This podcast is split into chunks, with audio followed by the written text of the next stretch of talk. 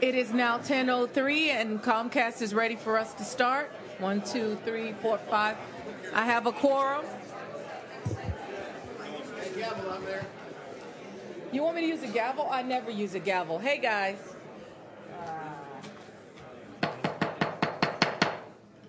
Good morning. This meeting of February the 14th, 2017 is now called to order. And in love, we're going to let Commissioner Michael Udine lead us in the pledge. Nobody loves you. to the flag of the United States of America and to the republic for which it stands, One nation, under God, individual, with liberty and justice for all. It is customary with this county commission that we recognize and have a moment of silence for the brave men and women who are serving our country both here and abroad. Additionally, at this time, I'll ask if any commissioners have anyone from their district that they'd like to recognize. Commissioner LaMarca. Well, sadly, he wasn't from my district, but uh, the great jazz singer Al Jarreau passed away on Sunday at 76 years old. So uh, I know we all uh, have great taste in music. You love Al Jarreau, so we'll, we'll miss his music. Yes. Anyone else? With that, we'll have a moment of silence.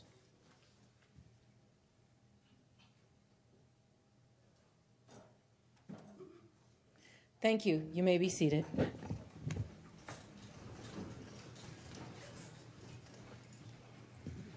I'm sure you were enjoying the music coming from our loudspeakers here. Commissioner Furr is responsible for our song selection this morning. It is called Crazy Little Thing Called Love by Queen. Not an easy choice today. Yes. No, no, that was awesome. I thought you were going to pick some Bon Jovi since Bon Jovi was in town. But I, you know, shot through the heart and your two. No, okay. Before the um, we move to the agenda, I wanted to start with the Broward Means Business moment by recognizing Lighthouse Point Marina, which is located in Commissioner LaMarca's district. So, um, will Maureen Canada and Commissioner LaMarca please join me at the podium?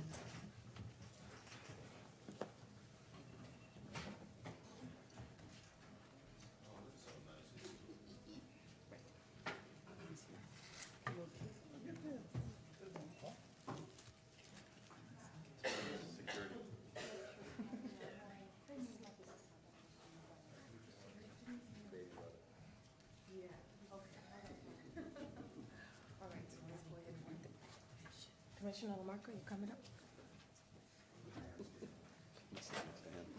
We'll tag team, okay? Whereas the Lighthouse Point Marina is family owned and operated, uh, full service marina located in the heart of the small seaside community of Lighthouse Point, Florida, and Whereas Don Speaker, entrepreneur and businessman from Wisconsin, along with his wife Mary, who's here today, came to Florida in 1964 wanting to purchase a marina. With the help of Mary's parents, they purchased the Little Lighthouse Point Yacht Basin. And whereas during Don's 32 year tenure at the Marina Helm, he established a reputation for being everyone's best friend, civic duty was the norm in the Spiker household, and it was very evident by the number of community organizations Don and Mary belonged to. And whereas in 1997 it became the Speaker kids, Debbie, Maureen, and Christian, their turn to steer the company's ship, and they purchased the marina from their parents with hopes of revitalizing not only the marina but the surrounding property. And Whereas the Speaker Kids opened an 83 seat casual waterfront dining experience called the Naughty Dog Marina Cafe in 2010, where dining with your dog is a favorite option for many patrons. And whereas Lighthouse Point Marina has been a prominent business in the city for 52 years, it employs approximately 70 people from the area. And it is a founding member of the Lighthouse Point Chamber of Commerce. Together with the Naughty Dog, the company sponsors local teams, fishing tournaments, block parties, and gives away plenty of gift certificates to charities. Now, therefore, be it Be it proclaimed by the Board of County Commissioners of Broward County, Florida, that the board hereby designates Tuesday, February 14th, Valentine's Day, as Broward, Broward Means Means Business, Business, Lighthouse Lighthouse Point, Point a Marina Marina Day. Day in Broward County, Florida. There you go.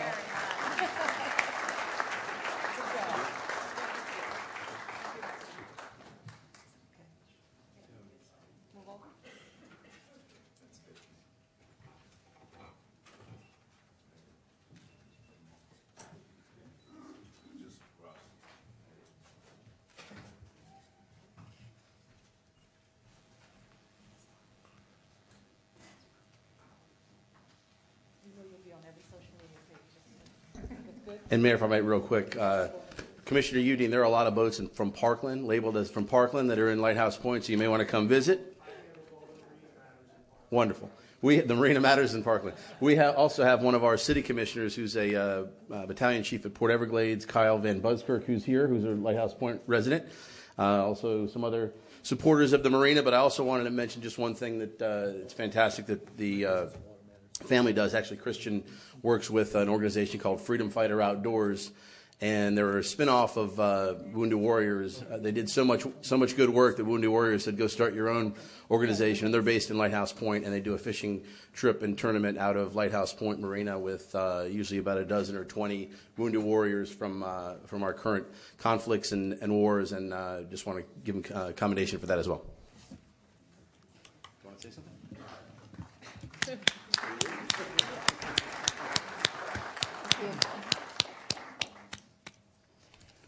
Thank you uh, very much for this recognition. Um, and uh, this proclamation actually is very detailed and uh, very well written. And in fact, many of the things that I was going to mention this morning are listed in the proclamation. Um, but I'll go ahead and just uh, give a little detail, uh, something that I wrote uh, and I'd like to share with you. Um, over a half a century ago, our father, Don Speaker, had a vision to own and operate a marina in South Florida. He turned that vision into reality when he and his bride moved from Milwaukee and purchased a small marina in Lighthouse Point with the financial backing of my, my mother's parents.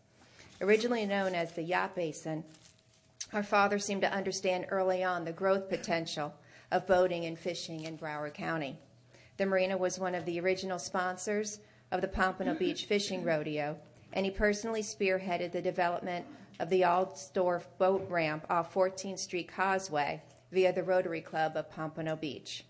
Ownership of the 980 radio, AM radio station soon followed, and that business welcomed the Goodyear blimp during a parade in 1979. Wow. The success and growth of Lighthouse Point Marina over the years allowed our parents to contribute back to this community as well as mentor their children with the hope that one day they would too take over the marina. 20 years ago, my sister Debbie Edwards, my brother Christian Speaker, and I purchased the Lighthouse Point Marina Corporation from our parents. We put all of our assets on the line, secured a $7 million loan, and began the arduous job of turning Lighthouse Point Marina into an updated, multi use retail and townhome development with a project the likes of Lighthouse Point had never seen before. The townhouse units sold out within a year of construction, and the successful 83 seat Naughty Dog Marina Cafe is a frequent destination spot for locals and tourists alike. The marina contains 100 slips for recreational boaters up to 80 feet, and we sell approximately 750,000 gallons of fuel annually. We host numerous fishing tournaments, and we have the Wounded Warriors and the Freedom Fighters, as Commissioner LaMarca mentioned. The success of Lighthouse Point Marina has much to do with its prime location in the boating capital of the world, our very own Broward County. Our business has grown and developed along with this amazing community, and we are honored to be recognized today. Indeed, we are grateful. We are grateful to our parents for the opportunity they have provided for us. We are grateful to our customers and friends who choose to frequent our business time and time again we understand, too, that our success is dependent on our amazing staff 70 wonderful men, women, and young adults who show up weekends and holidays and offer kind and courteous service with a smile. We, and we thank all those who took time out of their busy schedule to be with us here today. And on behalf of my brother and sister, I would like to thank Broward County Commission for this honor. Thank you.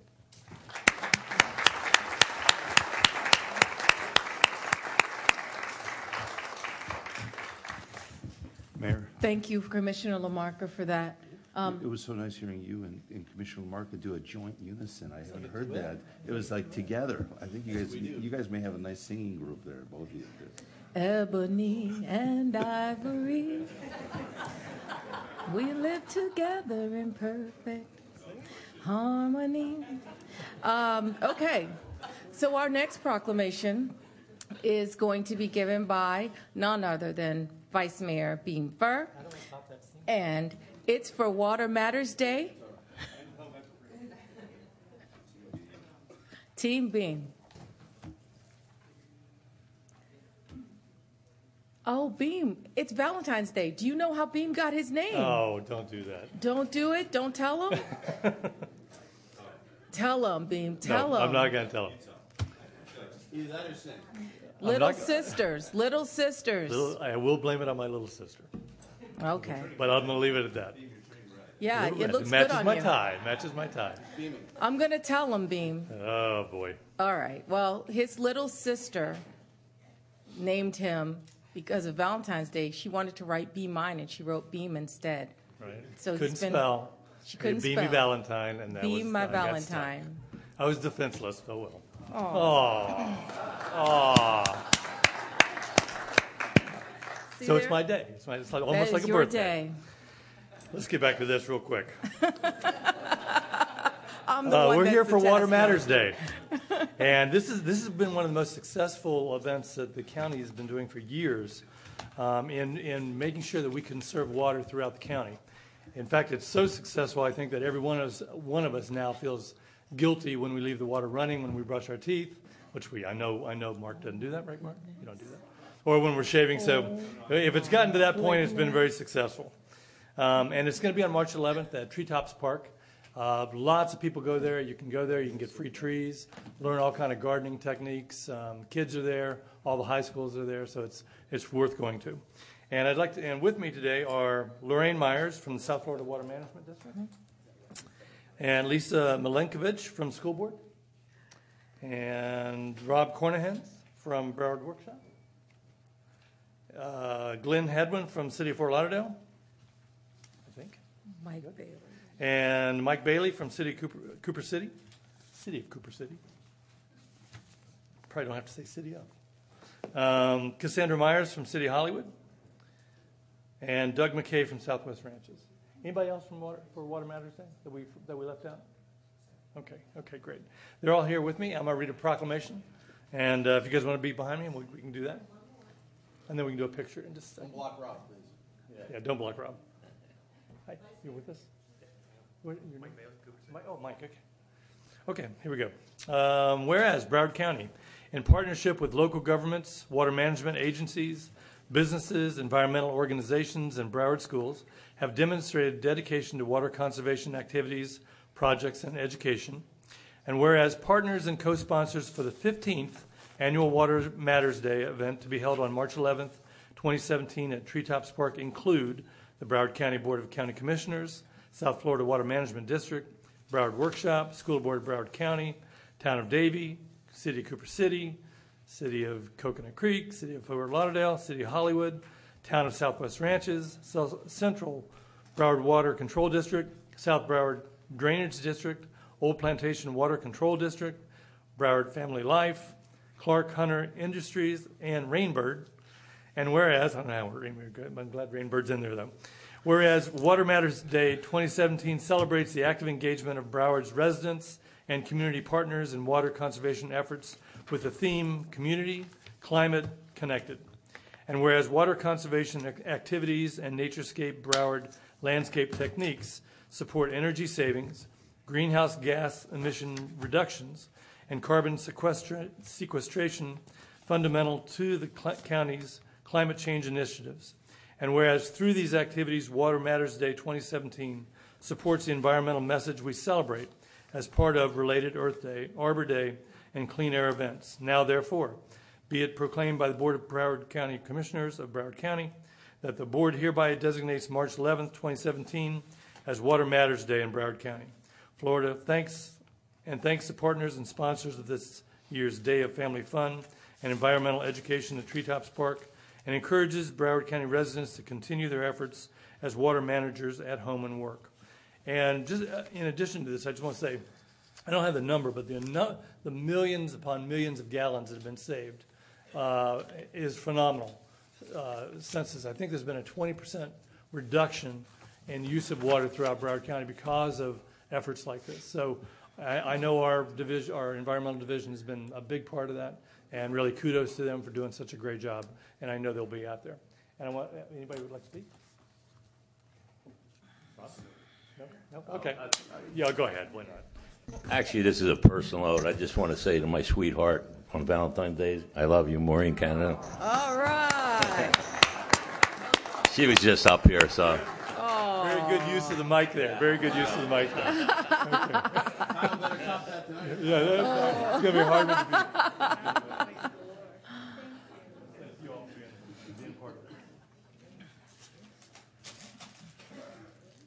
Why don't we do a picture up front with all of us? Want to do that? Should- Should we do that? still gonna block me, even if he's I know, yeah. Oh, no. Come on, come on, let's go. Look at all that. Look at that. Look at his tie. Okay, where do you come from with a red tie? This man up here has a red tie on it. No way, I gotta do this for Dean, I gotta stand in the middle. Oh, Dean, oh. Look at, he's not gonna feel good, look at, Oh, my God, look at that. Dean's not feeling good. My mind has hearts all the time.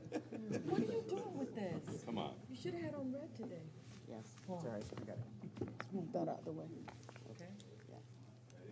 Who's there?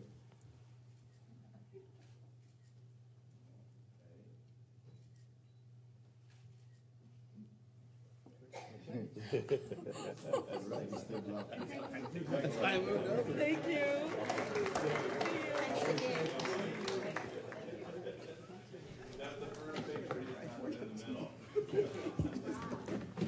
Before we start, if I might, uh, City Commissioner Kyle Van Buskirk, in an effort of Water Matter Days, please get our reuse water done tonight at your meeting.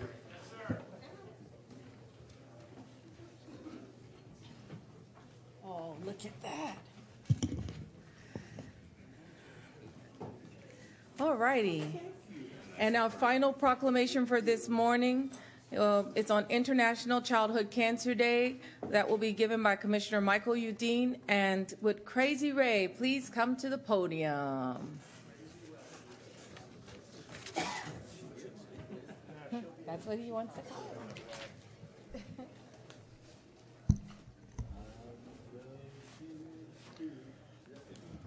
This is Crazy Ray, because it Yes. says Crazy Ray on his shirt, and it's And friend his son. Randall Slapikis, the founder. Whereas childhood cancer is an especially tragic, rarely occurring form of cancer, accounting for approximately 1% of all cancers diagnosed each year. Whereas a great number of children, 10% of whom are infants, are nevertheless impacted by childhood cancer, and it is estimated that every year more than 250,000 children and adolescents under the age of 20 are diagnosed with cancer. Whereas 80% of these children are from low and middle income countries where health systems are weak and health services are often inaccessible and unaffordable. Whereas the most common forms of childhood cancer are leukemia, brain cancer, and cancer of the central nervous system. Whereas cancer, childhood cancer is the first leading cause of death for children under 15 years old. Whereas the toll cancer takes on a child and the child's family is unimaginable, as a child must put their lives on hold as they and their families cope with high treatment costs, stress, and the difficulties associated with caring for their families while being with their children for treatment. Whereas throughout this time, we remember that these burdens are shared by countless dedicated healthcare professionals, organizations, and parent advocacy groups who work tirelessly to lift the spirits of children suffering from cancer and offer a variety of service to assist the families. Now, therefore, be it proclaimed by the Board of County Commissioners of Broward County, Florida, that the board designates Tuesday, February 14th, 2017, as International Childhood Cancer Day, Awareness Day in Broward County, Florida. And I'm going to present this to Crazy Ray and his son. It really is Crazy Ray. So, do you want to? Let's do a picture up in the front also. another one.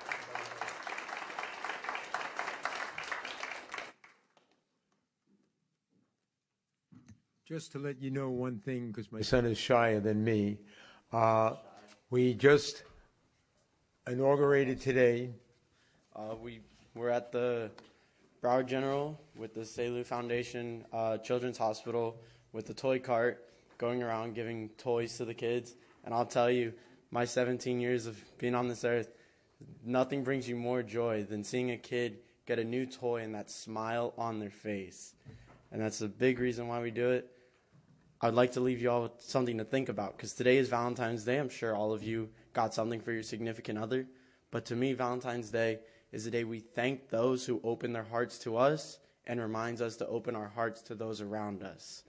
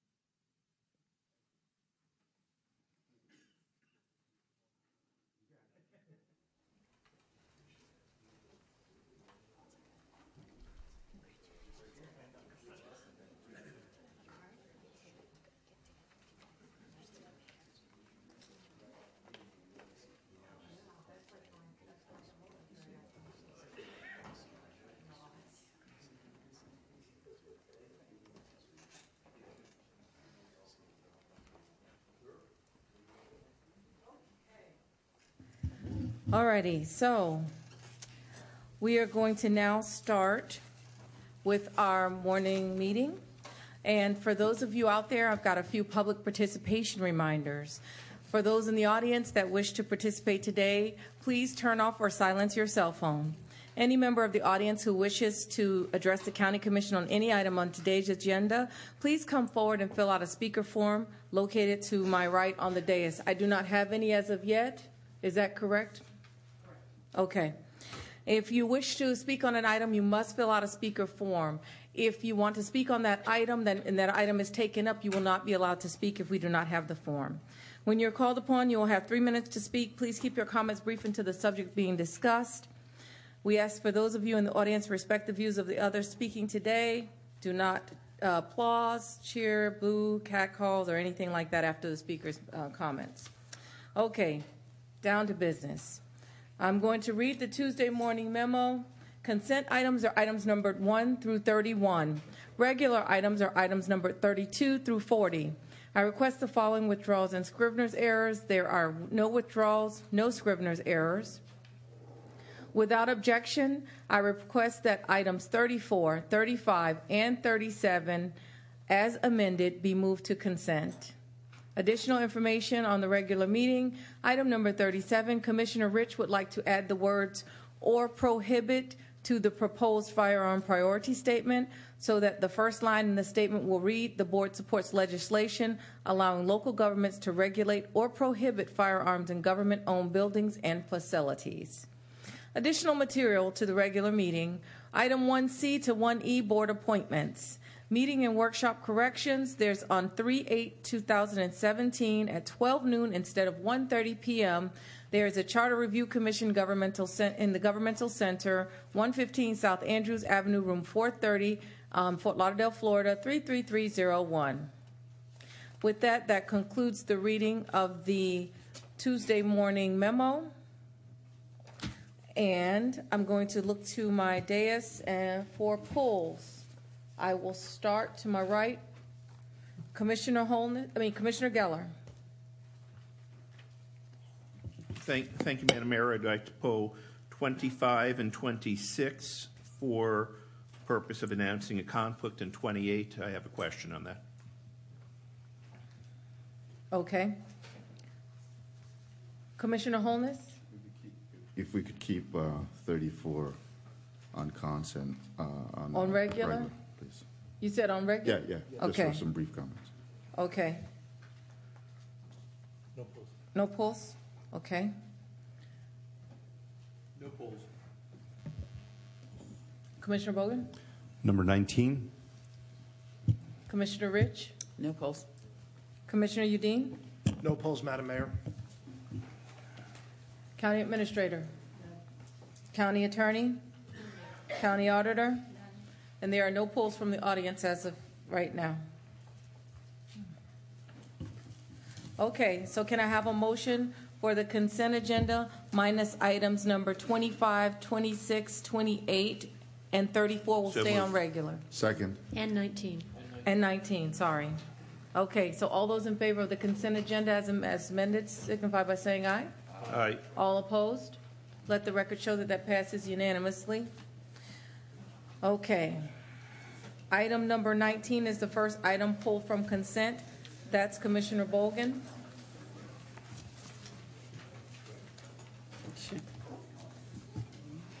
Do I have the floor? Yes, you have the floor. Bertha, is uh, Alan uh, the person that would be, involved? Alan Garcia? Alan Garcia? Is he here? Yes, Mr. Garcia.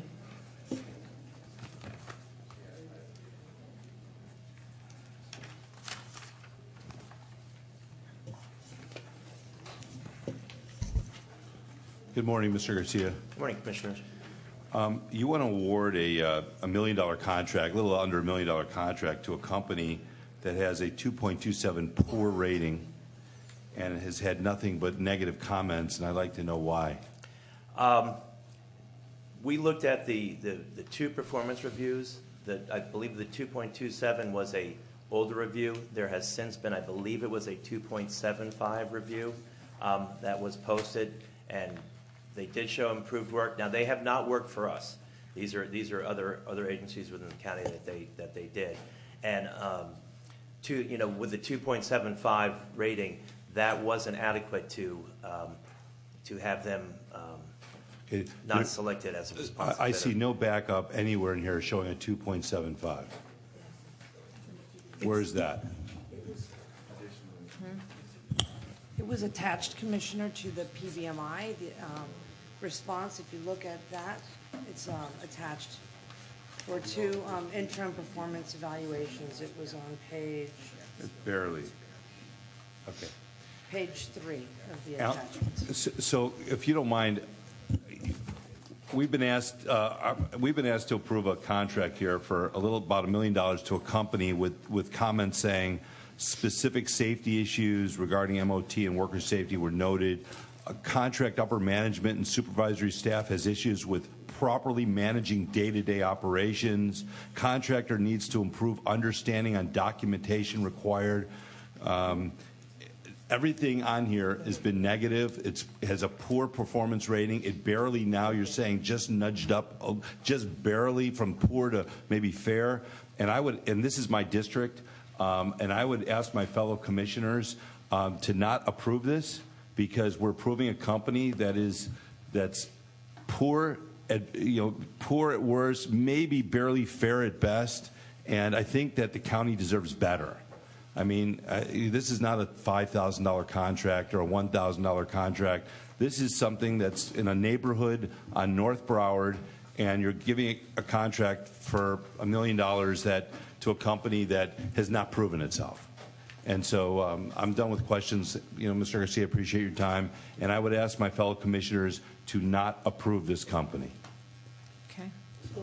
All righty. I have um, comments from County Administrator, Well, or um, Assistant County Administrator. I have a, just a point of clarification, um, that these are interim You have a um, question? performance evaluations. They weren't final because the projects are not completed. And, um, and also in the PBMI response, I just wanted to make sure you were uh, privy to the information there where it talked, where we put a statement in there about that the project manager has um, noted that there has been improvement in the performance and that they're um, monitoring the project on a daily basis and they have seen improvement since they've been on top of it. Why does the county always need to have problems, whether you look at the courthouse, the runway? We always have to have lawsuits and contractors. There's always problems.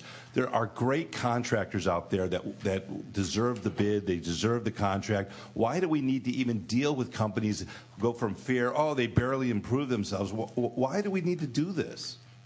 I mean, why don't we ask for companies that are excellent and only that are excellent? You know, we have the the leverage here, and I don't understand why we'd want to deal with a company that, uh, you know, they've had problems in the past. And um, Okay. yeah, yeah, So I have a queue going. no, first one. So, No, I Bertha, you just- want to I- go I, as well? I just Okay. wanted to, to clarify, we, in, um, in this particular case, because we know specifically what we were looking for, this was a bid.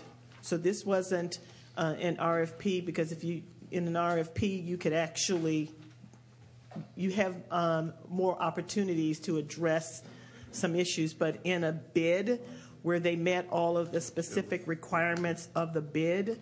You know, I'll have to defer how we, how might we not award if everything else was in place, but um, in this particular case, that might also add to the fact that it was not something where we felt we had a lot of discretion if they met the, the, the basic requirements of the bid. And knowing that um, this is something that we are aware of uh, as it relates to these companies, um, the project manager would ab- absolutely be on notice that this is something they would have to monitor. So we would really have to work with our procurement code to address this issue. Well, we as commissioners have the discretion to not approve. I'd rather go, as, as Commissioner Holness always talks about, a, a, a company that's a small company, maybe a minority company that does business, some company that, that's a, a good company, local, that, that we're proud of that we're proud of, and, and not one that had, has had interim ratings of poor and, and barely nudges up to fair. So I, I uh, Okay, s- so- stand on that. All right, you standing down? All right, good. Commissioner LaMarca, followed by Commissioner Holness, followed by Commissioner Ryan. Thank you, Mayor. Uh, Ms. Henry, if I could ask Alan, Mr. Garcia to come back up for just a brief moment. Uh, Um, Mr. Garcia. I know that the six years that I've been here and pre- pre- preceding that, a lot of these neighborhood projects happen in northeast Broward, Pompano, Deerfield areas that were annexed after we went through that um, unincorporated annexation, especially in that area. And they were still, we're still finishing some up, or they're pretty much done now. But this was a very uh, challenging project, and the, and the neighbors, uh, the neighborhoods when they're going on, obviously want them to finish as soon as possible, and it's it's a very tenuous time when your roads are ripped up, and that's something you deal with all the time. So kudos to you to have the still mostly dark hair. So I don't know how you do that, but um, pl- please tell me if you would. What's your what is your assumption of the from looking at this? Had you you not worked with this company before? We have not worked with this company before. Okay. The, the, um, ratings that uh, Commissioner Bogen refers to, I believe, were for some work for the transit, but it was not related to utilities. And, and our, our staff did have concerns because of, of, of the experience and some of the feedback, and we did spend a lot of time trying to vet that. And I believe, as, as Ms. Henry said, there wasn't enough to, to say, you know, you, you pass this bidder up and go to the next one. But, you know, I will say, we, we did have concerns. We, we, we share concerns over the experience of, of this vendor. Okay. Um, I, I know that I'm looking at this list and I see Gianetti and Mancon and Roadway and you know companies that have done a lot of work here in, in Broward County. And I know it's a it's a numbers issue, so I'm not going to say let's go, let's let's not worry about what the prices are. But even with the quality contractors that I just mentioned, we had significant you know neighborhood concerns, complaints, and that's just that's that's uh, a non-construction person living in the middle of a construction site, and I understand that, and you've managed those issues tremendously well. Um, I appreciate my colleague pulling this uh, and, and the concern. I guess my, my question is, uh, do you see re- procurement? If, you, you're just you and I are just having a conversation, do you see a reason not to use this this company after your concerns? I, think the review is that there wasn't enough to, throw their bid out, but I would say going forward, I would be very cautious and we, would definitely have to give a lot of attention and, not a lot of leeway to if something slipped. This work is going to involve putting water, water services and sewer services on private property. That's normally not our scope. We're out in that right of way with the streets Mhm. and everything like that. So it's a little bit different. Um, it doesn't affect, you know, travel flow, but it is working on private property, which obviously each individual homeowner is more sensitive. So I would say if, if, if this vendor was awarded the bid, we certainly would put more staff resource on it and make sure that from day one that project goes well. And if it doesn't, then we're going to need to address it right away and, and not, you know, give, give this contractor a lot of um, Leeway. in the quality of his performance. Okay, so the only thing I, other thing I would add is, we were critical of one of our contractors uh, at the airport, the Terminal 4 East project. At least I was, um, just from history knowledge and things like that. And the air, the, they've been succeeding, succeeding the project very well, and the airport's worked. My only concern is what you just said is, you're going to put more resources on it. So ultimately, the, the public will pay more in in tax, you know, of your dollar. You'll spend more of your tax dollars managing a company that had a 928 as opposed to I don't I don't know the other company either, Plumber Mike's, um, but it is plumbing work. I guess that's it's less road work. So. You, you, the difference in those two, you may end up putting the resources in there, and I don't know either of these Well, companies. when, when I say resources, I mean, obviously, we're going to have our field inspection out there every day, but I'm going to certainly want our, our project manager, till we get that comfort level, that everything is going well and that there's no problems, and, and, and that the residents continue to be happy, um, I would certainly have my project manager spend a lot more time going out in the field and working with them, too. Um, I know some of the reviews were they didn't know the paperwork involved and stuff like that. Certainly, yes, Sometimes new, newer contractors, contractors aren't working with the county. You've got to babysit them more and work them, walk them My, through my the biggest concern is, is less the paperwork, more the folks in the field. And if, if you're comfortable with the folks in the field, and, that, and that's Leisureville was a very similar project. We had people in literally on people's property the Absolutely. entire time because it was so small. Um, okay, thank you for your answers. Appreciate it. Madam Mayor, it- put me in queue, please. Commissioner Holness? Uh, County Attorney, uh, and based on what our county administrator said, do we have any legal issues with uh, not voting for uh, this item, this, this contractor? You, um, as a board, have the authority to determine this um, bidder unresponsible, non-responsible at this stage of the proceedings, um, based on a number of poor evaluations. I, believe that that would be within your discretion. Okay. And, and if I, if I may, uh, County Administrator, could I get uh, Mr. Garcia back up? County Administrator? Mr. Garcia.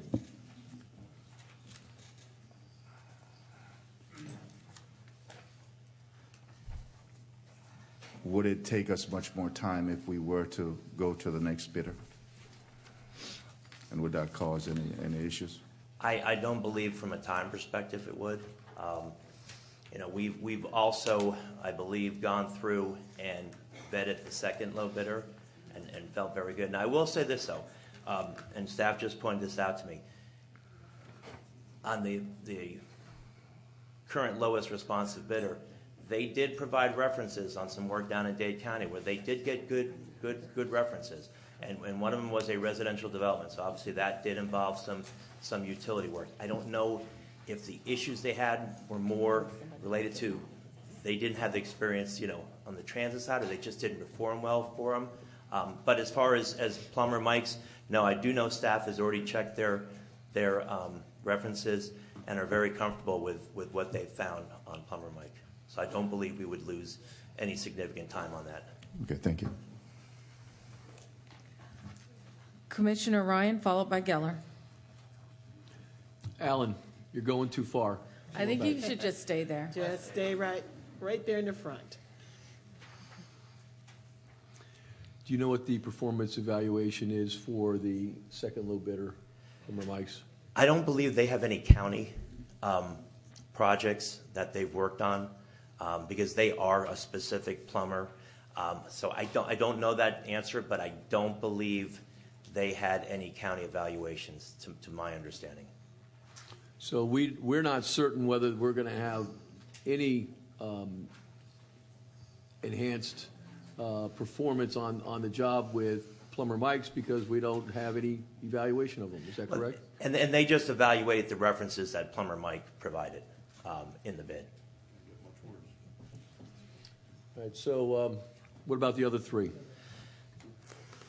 I, I don't believe we went down to, to the, um, uh, below the second uh, um, vendor um, because, because of the fact that the second vendor's uh, references did check out. I will tell you from our experience, obviously, Mancon is the contractor that did the work in that area. Um, But I'm not familiar with DBF construction nor roadway construction. So this is work to, um, to install, I guess, the laterals from a main water sewer line that's, that's coming in. Uh, How many properties are going to be serviced under this contract? I believe it's approximately 170 properties.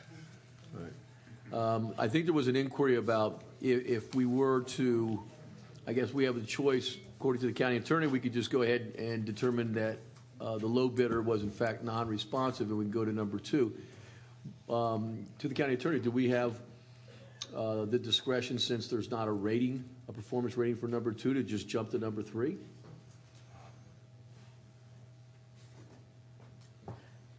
I'd like to think about that for a little bit. How about we defer this item? Can we defer this item? Yes. Okay. One question. Um, a- and I'll, and I'll let you ask your questions, but, well, the reason why I'm going to defer it, because if she has to think about whether or not you can jump to three, and two doesn't have the appropriate paperwork, the staff needs to come back to us with the appropriate stuff so we can make a good decision. Mayor, we can at least reject one.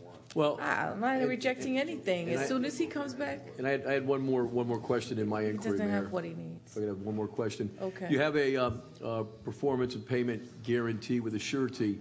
So uh, if there were uh, inadequate performance, sub substandard performance, um, how difficult is it to to have um, the surety come in and, and uh, complete the job? It's been my personal experience in the past. Sometimes you'll get a surety that will say, you know, you know, this, the plans are right, whatever, things like that. Something like this, if they didn't perform, um, I don't think it would be that difficult um, for the surety to step in. A lot of times they will, and then they'll fight you, and they'll, you know, they'll go back and forth. You get a title fight with the surety. But I don't believe in the nature of this work that there would be a lot of available um, grounds for the, the, the surety to try to not honor that performance warranty. And if I could say one thing, Commissioners, because I know you're, you're talking about potentially, you know, deferring this item. One thing I will say is, from a time perspective, I still have one more item that's going to appear before the board, and that is an item where we're going to be purchasing, not purchasing, but an agreement with Coconut Creek, because the water is going to flow through their system to get to this development, and then the sewer is going to go from this development through their system back to um, uh, the, the North Regional Wastewater Treatment Plant. That is still about a month away for approval, and quite honestly, until I have that approved, I still can't turn anybody on as far as Mhm. water services go. So, I mean, there is some time. I don't know as far as how long these bid prices are, are honored for. I defer that to, to Brenda, but, you know, there is some time that if, we want, and if you guys want us to look at references on all these vendors, we certainly can do What. I'm going to suggest to the board members here, we have pre-board meeting inquiry for this exact type of issue, okay? There was no pre-board meeting inquiry for item number 19, and for it to have this much discussion, we would have expected some PBMI on it. And I'm just saying, like, when we, when we're dissecting an item to this magnitude, where it's going to take a, there was only one from the county auditor, there was none from this commission completely. I understand what she wants, but I have two commissioners in queue, and then I'll go to the county attorney. I have Commissioner Geller, followed by Vice Mayor Furr. Thank you, Madam Mayor. Um, Question of the county attorney, again, and um, by the way, Madam Mayor, I may agree with postponing this because I don't know if there's anybody here from Continental. I- I- I Since they were the low bid, and I'd prefer to hear from them before we disqualify them if that's the intent. But uh, to the county attorney, the issue of responsiveness is fairly easy to determine. Either filled in the blank or you didn't. The issue of responsibility is a little tougher, uh, where we're talking right now about determining them not to be a responsible uh, bidder. Uh, do we have criteria that says you must be, in, order to be responsible, you have to have a 2.5 rating or better, anything like that? Or I'm concerned if we just determine that they're not responsible, do we have any potential, should we expect a lawsuit from the, whether it would be successful or not? You have criteria. Your procurement says that the awarding authority, which is you in this instance, may consider the following factors without limitation. Debarment or removal from the authorized vendors list or final decree, declaration, or order by a court or administrative hearing officer or tribunal that the offer has breached or failed to perform a contract, none of which are relevant here. Claims history of the offerer, and in particular, performance history on a county contract, an unresolved concern, or any other cause under this code and Florida law for evaluating the responsibility of an offeror. So So in you this have a case, it wide would be discretion. the performance history on a county contract? At a minimum, that, yes. Okay. Um, All right, Madam Mayor, I would just say, I, I kind of, before we take any action, I think, Commissioner Bogen raised a good question. I'm glad he did, but I'd sort of like to hear from them before they were disqualified. So, Vice Mayor Furr? Thank you. Um, Along those same lines, when I'm looking at what the uh, initial engineer's estimate was and what the, what Continental's estimate, what their, what their final bid was, it's, it's considerably below what what our engineers thought it should be. Uh, And it's 17.49% below. That's when you get into that range of, you're, you're lowballing it. And, and somebody's going to come back for a change order, or they're going to sh- uh, shortchange the job. And I'm, I, and I wonder, do we have a criteria there where there's such a, there's a certain point where the bid can only go below the estimate, our own engineer's estimate?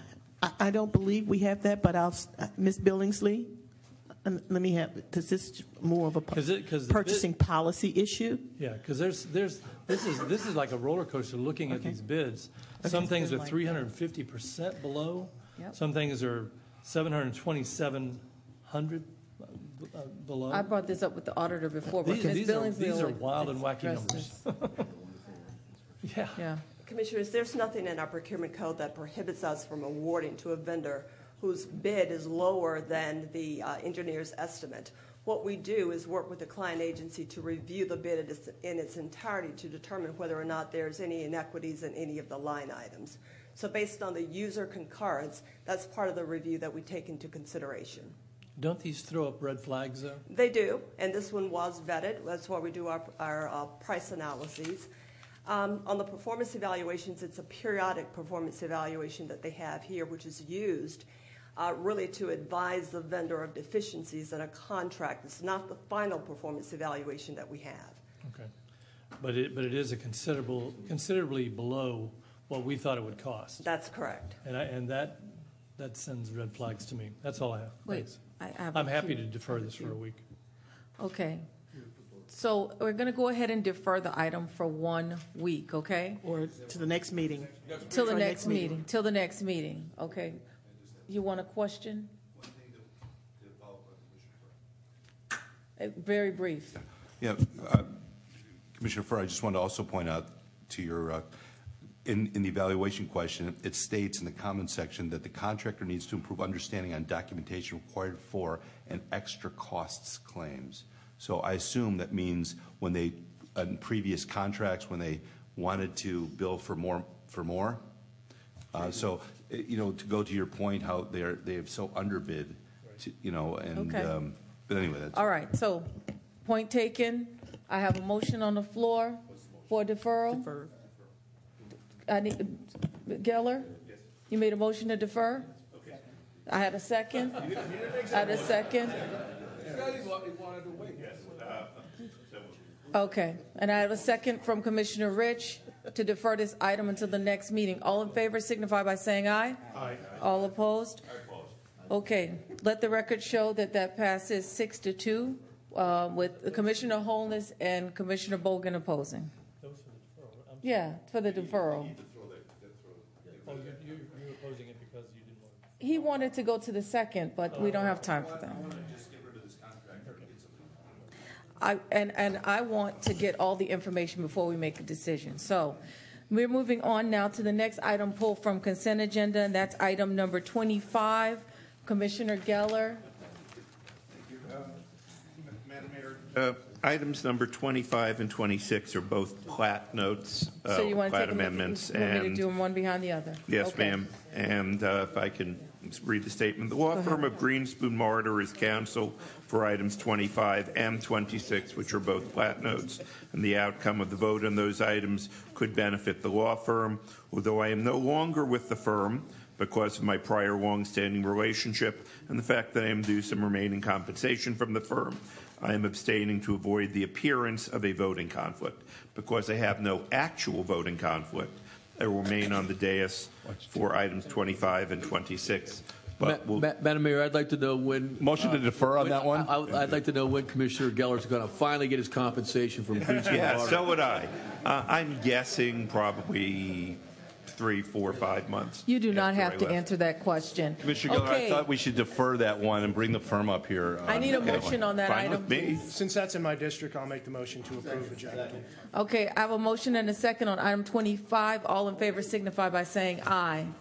All opposed? Let the record show that that passes eight with one abstention. Item number 26, I need a motion to approve. So moved.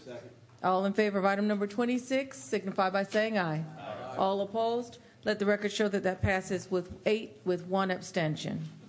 Okay. Item number 28 is the next item um, pulled from consent, and that's Commissioner Geller. Thank you. Madam Mayor, I advised staff yesterday that I had a question on this.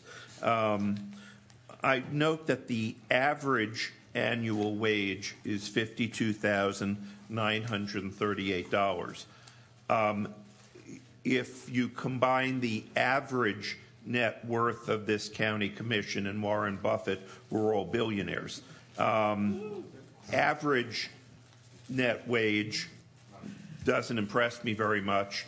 If there's one person, a CEO, who might be earning 20 million and everybody else is earning 20,000. So I'd advised staff yesterday that I was hoping somebody could tell me what the median annual wage is, uh, because the average is a meaningless number. Mr. McDonald.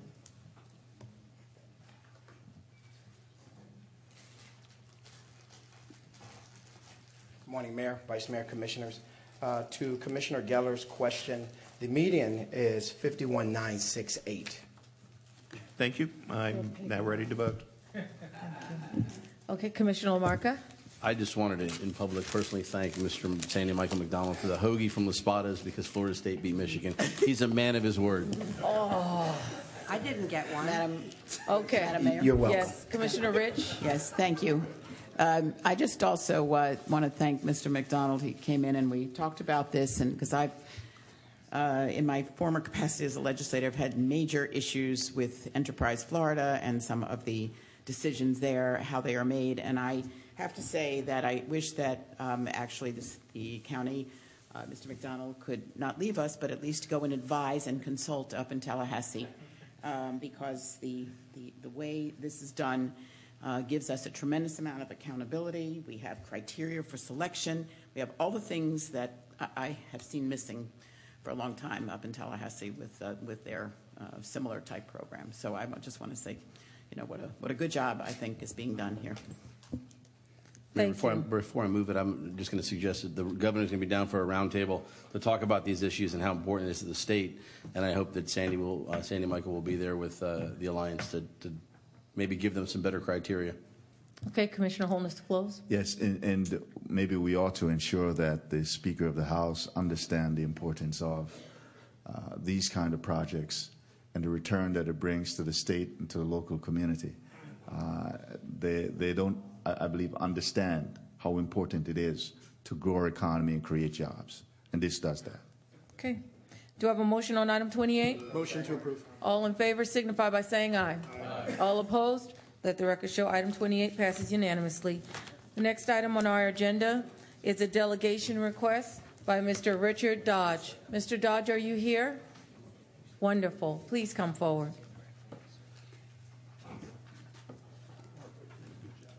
Am I? Okay.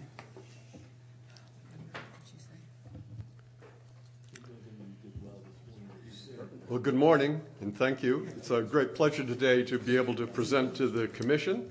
I'm Dick Dodge. I'm Dean of the Halmos College of Natural Sciences and Oceanography from Nova Southeastern University. And with me uh, here at the podium uh, are uh, Dan West. He's Director of Broward Parks and Recreation, and Dr. Jennifer Jurado, Director of Natural Resources Planning and Management Division, and also Derek Burkholder. He's our uh, lead our turtles, and Stephanie Kedzuf, who's the director of the Broward County uh, Sea Turtle Conservation Program.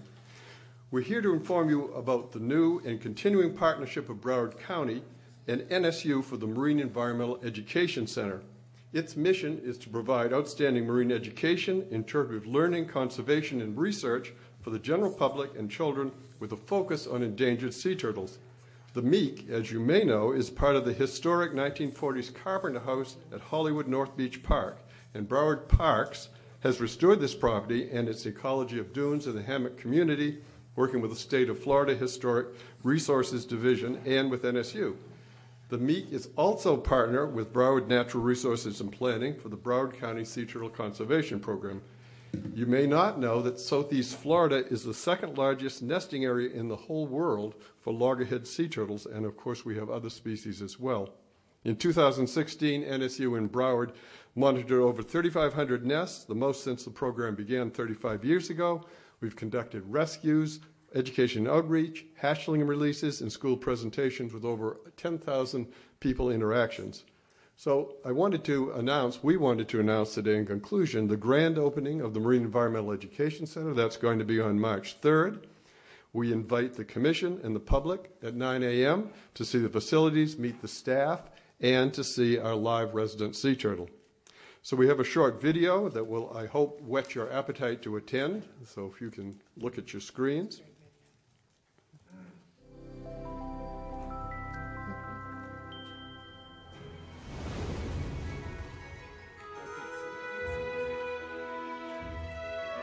Sea turtles are incredible animals. There's seven different species of sea turtles worldwide. Uh, we're very fortunate to have a number of those here. They are important in the ecosystem. They eat a lot of algae and seagrass off reefs, which help with coral reefs. They are one of those keystone species, uh, indicator species um, of a healthy environment. So if sea turtles are doing well, then we know that sharks are doing well, fishes are doing well, seagrasses are healthy. That's what we want. One of the very exciting programs is a new partnership with Broward County Parks Department and our involvement with the Carpenter House Marine Environmental Education Center in Hollywood, Florida. We'll have lots of education materials and activities to go along with learning all about sea turtles. One, two, three. Save the sea turtle! So thank you, commissioners, for your support of this program, and importantly, thank you, County Administrator Bertha Henry and NSU President George Hanbury for your uh, instrumental support and uh, leadership in this partnership. Thank, Thank you. you. We have some uh, invitations and a recent publication to pass out about the, uh, when you pass it out, so. Okay, I've got Commissioner Lamar. Mayor, if I might, by- uh, I want to, before Yeah. President Okay. uh, Dodge leaves, I want to, first of all, I want to thank him for his collaboration and partnership with our, our work uh, to expand Port Everglades. Uh, The, the, the impact that you make, whether it's walking the halls of Tallahassee or Washington, for, for folks on both sides of an issue or all sides, if you, if you might, when they understand that the Oceanographic uh, Center for Reef Excellence and the work that you do with turtles and work you do with corals, that you're part of our team, it, it's very important. And I also like to add that uh, Dr. Is here and uh, Nicole and uh, Samantha that, that helped uh, perform our beach project. You had record numbers of turtles, uh, turtle nesting and, and hatchlings at the same time we were uh, rebuilding a $55 million beach. So thanks for your partnership. Let me also recognize all the turtle workers from the Broward County Sea Turtle Conservation Program. We have quite a few in the audience here.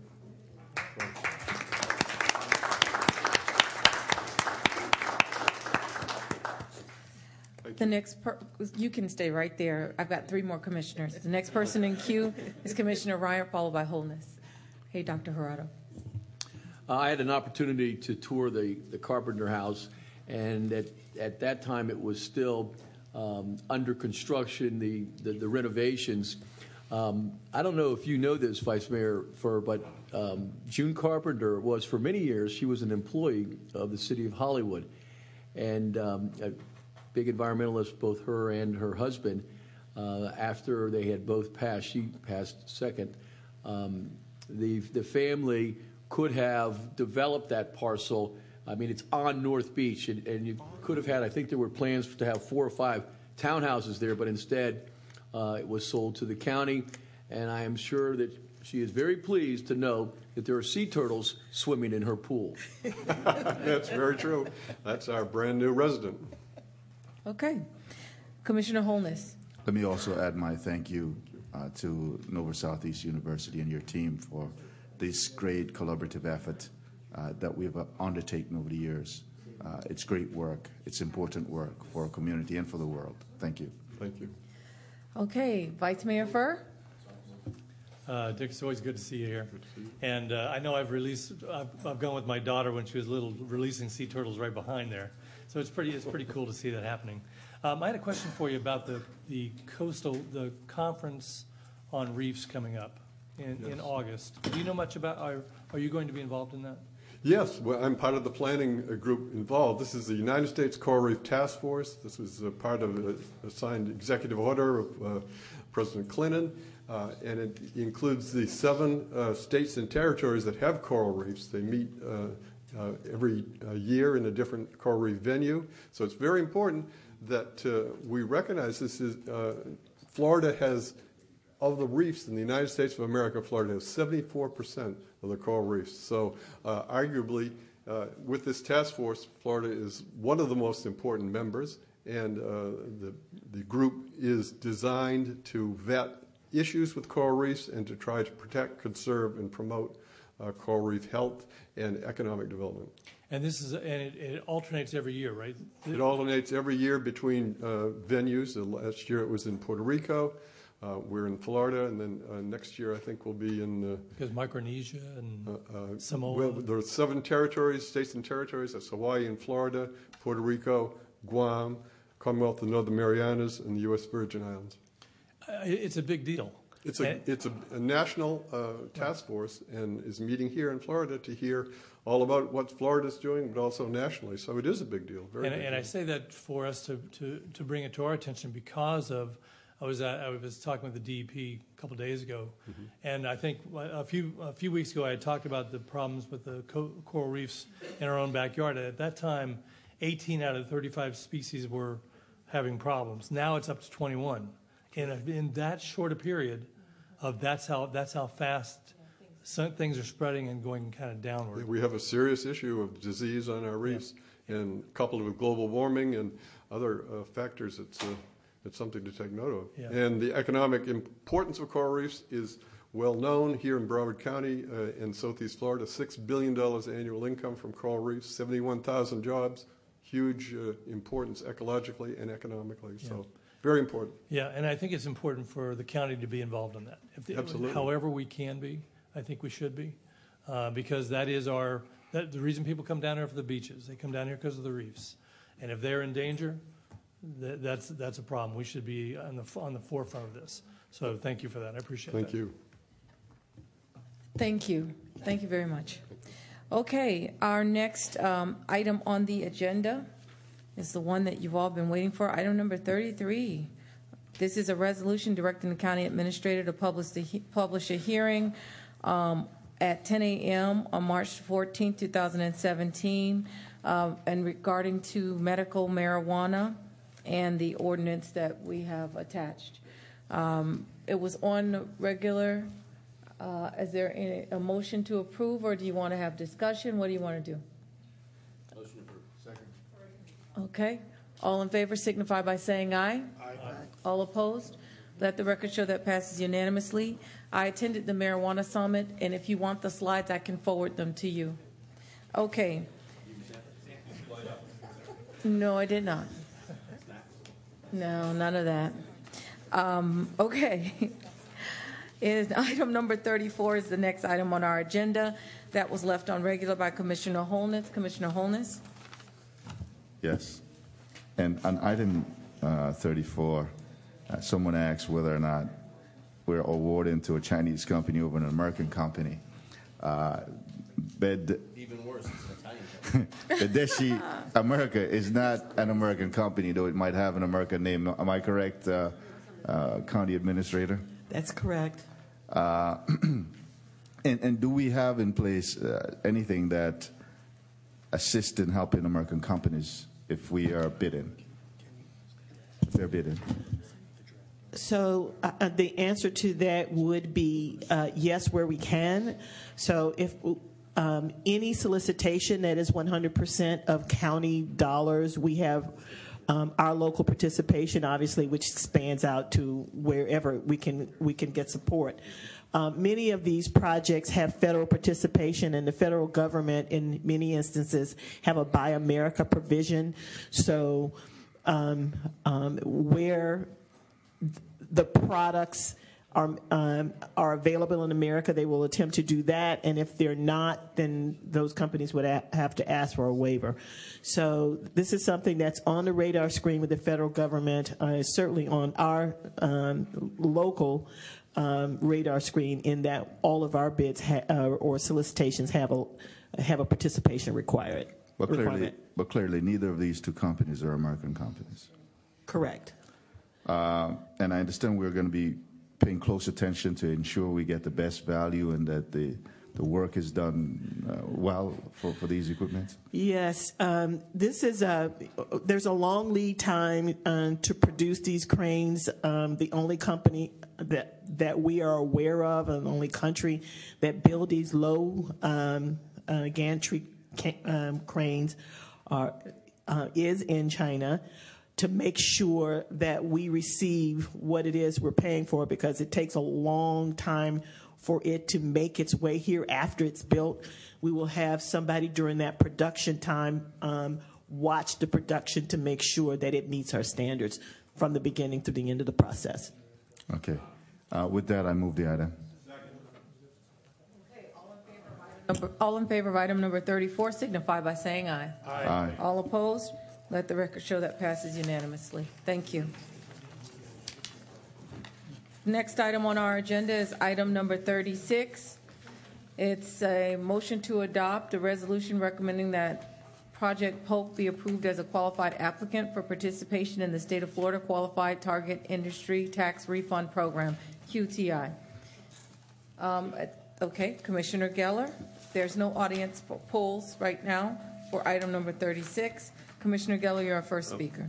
Thank you. First question, then a brief comment. Uh, Same question I had on the prior one, which I went over with staff.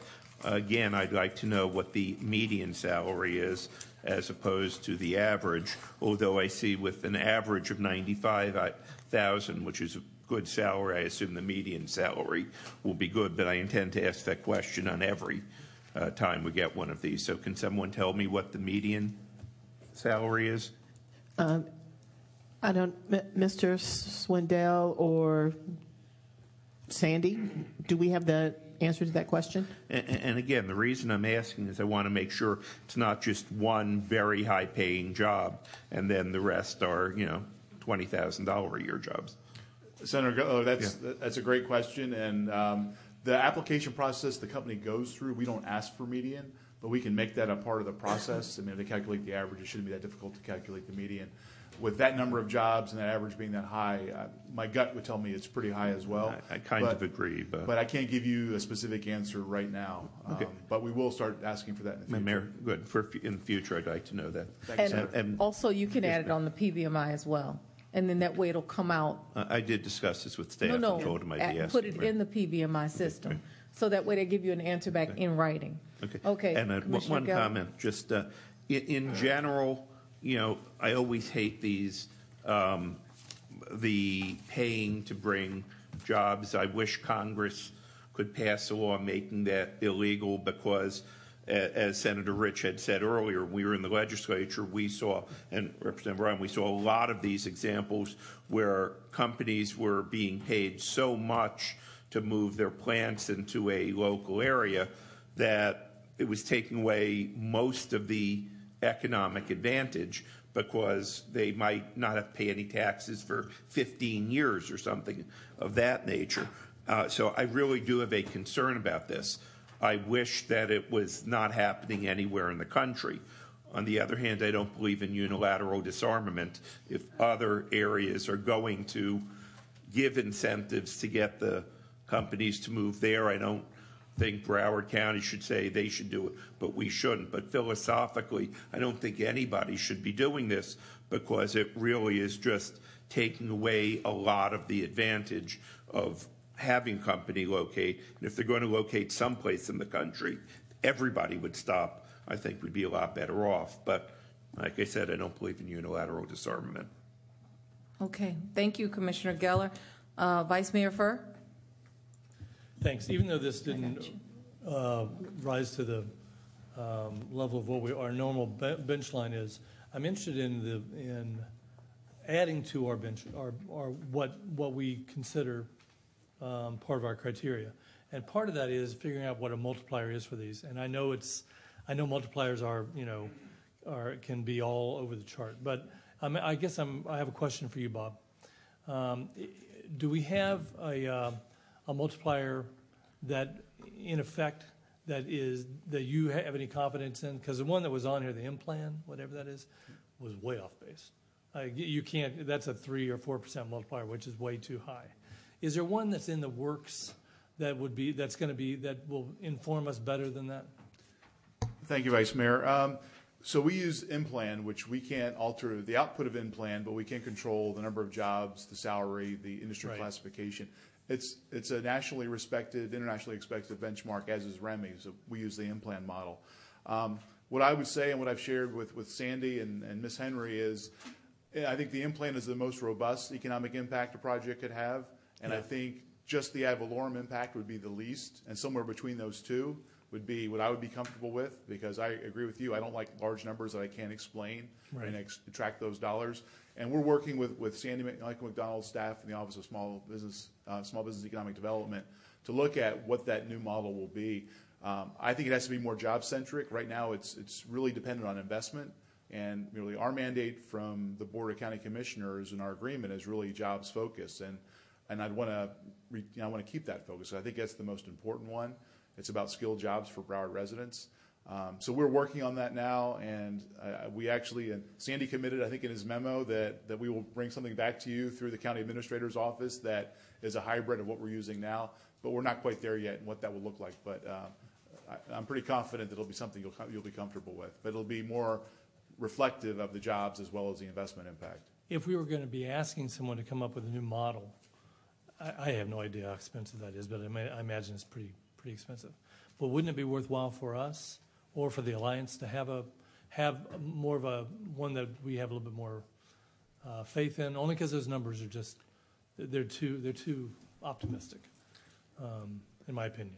Well, they're, they're, yeah, I, we would not disagree that they're robust, but, you know, a lot of them look at, at payroll. So the project we're talking about right now. Right. I mean, it's over an eighty million dollar a year payroll at year five. So, I mean, that's a lot of money exchanging hands within our county. People going to the pizza shop and the restaurants and the, and the dry, dry cleaners. So we would think that there's a much higher, you know, impact on our community when eighty-eight million dollars changes hands each year. So, um, that's, and that, again, is part of the job-centric versus just the, the, the ad valorem or the, the commercial tax base impact. Okay, and then secondly, I, I hope that at, at some time in the future, we're able, if we're going to continue doing incentives like that, that we can go, and I think you're in agreement with this, of, of having the money go more toward workforce training, whereas opposed to just giving the money to the company, you're actually investing in the people there, and then if then there's some portability there, but we're training our own workforce. Um, I don't know. I don't know if there's a way of kind of starting to steer our way that way, but if there is, I hope we can do that. I think that I think you're on board with that. But Thank you, um, Vice Mayor. yeah. No, I, I reflect Senator Geller's comments. I mean, and I've been quoted in the media as saying if incentives went away tomorrow, I would be okay with that as long as that was true for every other state in the country. Um, and we are conservative with incentives in Broward County. I mean, it's not easy to get one through Ms. Henry's office, so I've got to be able to justify why we're doing it. Um, and I like that accountability. It, it fits my personality as well. That you know we're using taxpayer dollars. Um, so I, I don't disagree with you. And, and my colleagues around the state and I have been talking about a more workforce training centered program because I think the companies would prefer that as well. I'd like to make the, their claim process easier. It's a little uh, convoluted right now with the state of Florida. Um, so we could make the system better, that would be great. Has there been discussion with regard to the QTI money of, of them using, of them kind of going at that angle with it instead? The practitioners have been talking about that. Okay. Again, it'll ultimately be the legislative issue. Right. Um, but the practitioners, the folks that do, like what the Alliance does around the state, we have been talking about that as the ideal transformation Okay. as we move forward. Good, good. Okay, thank you. Next person in queue is LaMarca, followed by Holness. Don't go away, Bob. Got one more after that, also. So, just so I'm clear, and maybe the rest of the viewing public, if there's anybody watching this meeting, is clear on how we do incentives in the state of Florida. I, and I, I appreciate uh, Commissioner Geller's response, um, but I had a conversation with one of our brand new state senators, and I, I'm just not quite sure everyone knows how this process works. So, if we have a company that is identified to come to Broward County, you do through site selection and the Alliance is very involved in that, and Sandy Michaels' team is involved in that. So somebody decides they're going to sign on the dotted line, and there is an, a quote-unquote incentive package for them to do that, and they're going to bring their business, say, to Miramar and uh, Corporate Park, and they're going to manufacture something. What is two things? What what is the breakdown, city, county, and state, and then uh, how is that money, or how are those incentives? Uh, to you, probably to use what they would term in Tallahassee, doled out. But how are they awarded, and over what period of time, and how are they how are, how are they done? If you could tell us more. Thank you, Commissioner LaMarca. Very much like what Senator Rich had mentioned earlier, you know, the process now is, especially in Broward County, is very transparent and it's performance-based. Um, so the first year after that job creation occurs, that the company says we're going to create um, Project Polk, I think it's 140 jobs first year. Um, they'll actually, as they submit their uh, employment data to the state of Florida, which is part of their quarterly tax returns to the state for unemployment taxes, they'll actually list each employee by social security number, what their wage was, and that's how the state says, okay, you've got 140 more employees than you had last year, and we do the average of the wage, it's $97,000, dollars you met that criteria. After that occurs, the company would receive a payment the following year that would be applied against their taxes they pay into the system. So it could be their sales tax, ad valorem tax, uh, the sales tax on ad valorem tax. Um, uh, I'm probably missing a couple. But That's all right. So, so it's basically a credit system from the state of Florida after they've already performed, after they've done everything they said they would do, not just signing the dotted line. So to give clarity, they're not handing out a half a billion dollars like Solyndra or just a, a random company that we're saying, let's, we want to build, we want to start doing this business in this particular area, so they hand out a check, an incentive check. That's not what we do. It's not what we do, and as you mentioned, it, it is paid out over a period of time. So um, on most of the projects now, companies will do the job creation over maybe three or four years. So their payout would be over a seven or eight year period of time. So that makes it a little bit easier for local government and the state. Um, the state provides 80% of the cost of these incentives. Uh, on bigger projects, we ask the county to split that with the cities. On smaller projects, we don't think the city and the county should be chasing you know, $20,000 paid out over four or five years. So we work with our cities directly on those types of projects. But on bigger projects like both of these that were on the agenda today, we, you know, it's a great partnership between the city and the county.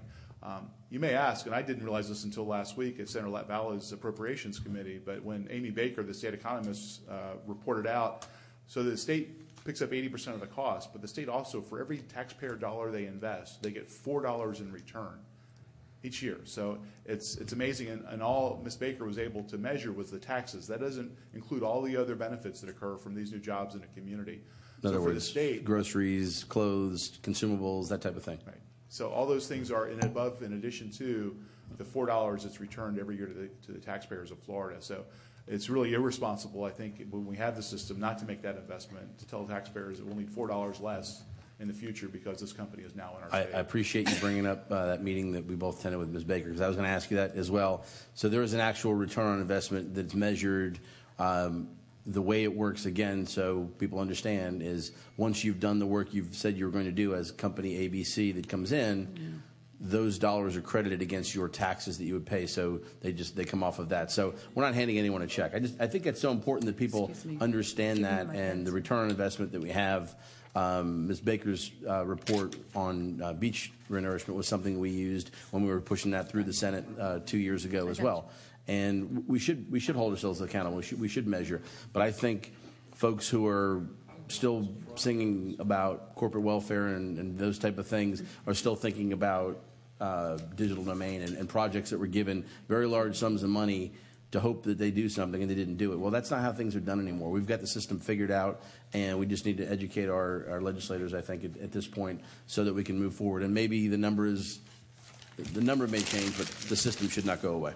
And you don't get more than you pay into the system. So let's say you qualified for a $200,000 tax credit. Well, if you only put $100,000 paid in taxes, that's the maximum you would get back. You don't get an addition. You don't roll that over to the following year.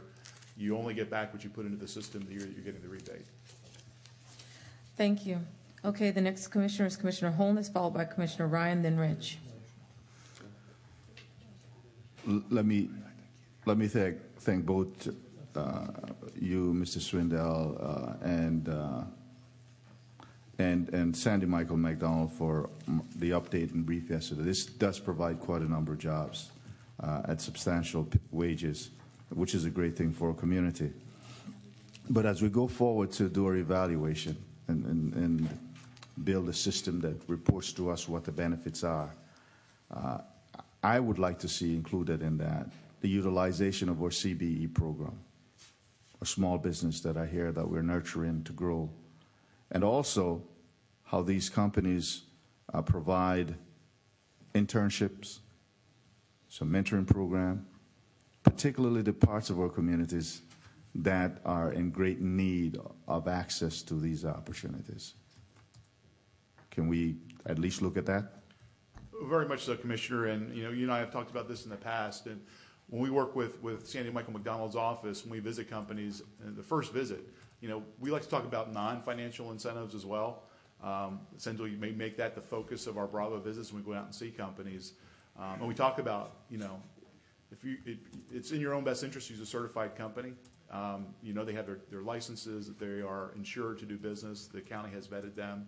Um, by the same token, it's to your best advantage to use the Employ Florida network and take advantage of CareerSource Broward for not only screening potential employees, but for workforce training and those programs that the state will help you raise the skill set of your workforce, um, and in most cases, be able to credit you back 50% of the cost of training. So we sell those programs as advantages, and you know, you make the case to a business person. Well, you know, if you're going to pick a, a company to do drywall work or to provide services for your business, why not use a certified company list first? So they get the website and they're familiar with those programs. Um, and then we do follow-up visits with the companies as well. So we definitely talk about that and make that a, a priority. And you know, I try to you know put it in the terms of you're giving back to the community that's providing something for you. And and most business people I've found, and when we ask in the application, we ask them for how the what kind of community stewards that they've been previously as a corporation, and they'll include how they participate with the community. Um, but as we do, as you know, more and more with education, and we look for these skilled jobs in the middle, what we call middle skill jobs or opportunity occupations.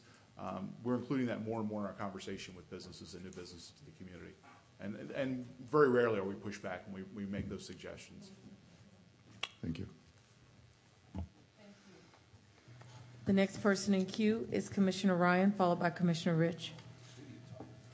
In today's um, political atmosphere, it seems like Democrats and Republicans just can't get along for anything. But I do know Hey, hey, there is hey. one item that we agree on is we are all interested in attracting uh, good, high-paying jobs. So uh, the um, the qualified targeted industry program has really gone 180 degrees. It's been hammered home, and I know that Senator Rich and, and then Senator Geller were were there when it was a disaster. The money was given out, and then the company might have just be, be, be gone, and there was no way to recoup it. Um, one thing I don't know if you had emphasized it, but the the money, obviously, these incentives are not paid or credited against tax until after the jobs have been created. But the method by which the jobs are verified is through the records that employers have to submit to the state, uh, the quarterly reports with regard to their employees. So there's no way you can fudge it. Uh, one question that I had brought up with Sandy McDonald, and if you can come up, Sandy, uh, my my inquiry was, you have these incentives, you you get uh, an industry that, that comes in, and um, you know you you measure the return on investment by direct and indirect jobs, but what evidence do we have that these industries actually take root in the community? In other words, after the incentives are gone, that they're- have that staying power, that they, they, they stay, and, and in fact, do they grow? Are you looking at some way to track that and give us an update on the staying power of these investments in our community? So I'll take that two-phase, Commissioner, um, as we discussed yesterday. And we'll send this report back out by the end of the week um, because we do have three new commissioners. If you recall, we, we did a chart from 2013 to 2015. We sent it out around September of last year. And it explained every QTI that was actually approved by this commission. And we did a red, red light, yellow light, and a green light. We showed the ones that had stopped for whatever reason. We showed the ones that had slowed and what the uh, challenge was. And we also showed the ones that had the green light that, based on the commission's approval, based on states' negotiated approval, these projects had actually happened, and we at least had the year when all the jobs actually came in. So we'll update that chart, and that makes us, that helps us to understand from beginning to at least the first year where we are.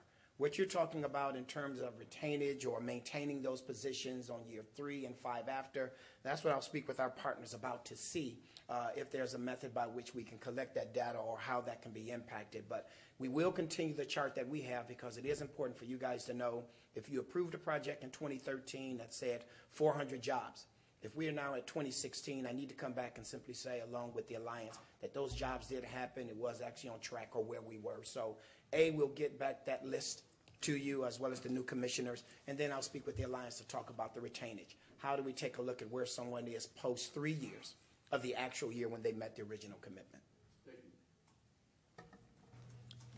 Thank you. Commissioner Rich? Thank you, Madam Mayor. Actually, um, Sandy, I hope that someone in Tallahassee will do the same thing that you're doing here, so we could actually track what's going on uh, up there. And I, I understand, you know, that there have been some changes because it was so outrageous uh, what was going on. And I had the conversation with Mrs. Swindell about digital domain, and here in Broward County, they looked at the balance sheet of that and decided that wasn't going to be a, a company that we should invest our money in. St. Lucie did, and they lost money. So, um, and, the, and the state, and there was a lot of political pressure to do that. So I was just really trying to make the point that, um, you know, uh, I think that we are doing, um, you know, the right thing here. Uh, and uh, hopefully the state is making the changes that are necessary. But I, think that, you know, time will tell and research will tell because Pew Research a number of years ago uh, did a study of these programs in Tallahassee, and they came back, and their recommendation was that the state not fund those programs or that that program, and that they should just give the money to the state universities for incubators and for research, and they would get a far greater outcome from that than uh, what they were doing. So uh, I, I, understand that there are changes that have been made, but um, I, again, I just would like to just say how, how well I think we're doing it in a way that is totally accountable. We have our criteria, uh, and we're being successful as a result. And I'd like the idea of going back and looking at it and seeing it from year to year and making sure that the, the money and the, and the jobs are being created because we never, ever had that in Tallahassee for a long period of time. Thank you. Well, that concludes all the remarks on item 36. Can I please have a motion? Second.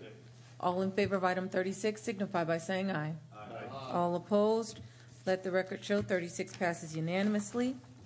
And the only item left on our agenda is item number 40, and that is an item by Commissioner Ryan. It's a resolution of the Board of County Commissioner, um, Broward County Commissioners to request that the legislature enact legislation clarifying liability and indemnification obligations so as to facilitate tri-rail services into downtown Miami, requesting that the Florida legislature identify this item as critical priority for the 2017 legislative session. And um, that's Commissioner Ryan. So would you like to take it away? So for a number of years, there has been um, an effort to connect up the, um, the tri-rail line, the Western Rail line, that provides commuter service with the FEC line on the east that uh, currently has just freight, uh, but is um, soon to be launching uh, Brightline, which is a uh, high-speed uh, passenger service with a limited number of stops. There'll be a stop. well, it will it will be initiated in Miami Central and downtown Miami. It'll have a stop in Fort Lauderdale, a stop in West Palm Beach. that's the first phase. Eventually, it's scheduled to go to Orlando. Um, but uh, much of the community that is involved in transportation has been moving towards a um, a commuter service on the Eastern Rail Line, which is very logical based upon the fact that that Eastern line, the FEC tracks, runs into the downtown of Miami, the downtown of Fort Lauderdale, and West Palm Beach.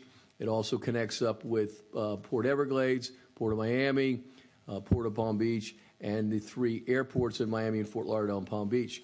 Uh, part of that connection is facilitated by a link between the Western Rail Line Tri-Rail, uh, a link to the east that'll connect up in Miami Central. Uh, the construction of that is currently underway, and hopefully will be completed in approximately one year.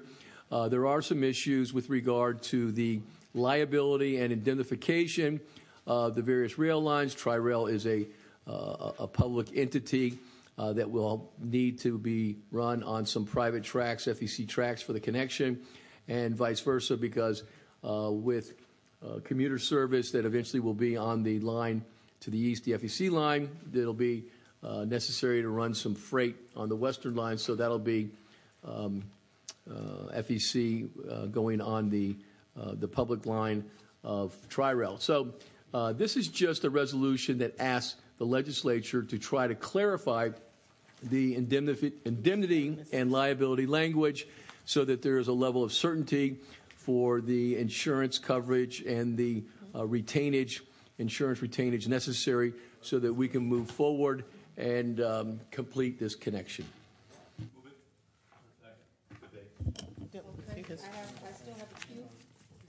Vice Mayor Furr. Vice Mayor Furr, followed by Commissioner Geller. Thank you. Uh, I just want to, I strongly support this. Uh, I'm really glad Commissioner Ryan's brought this up.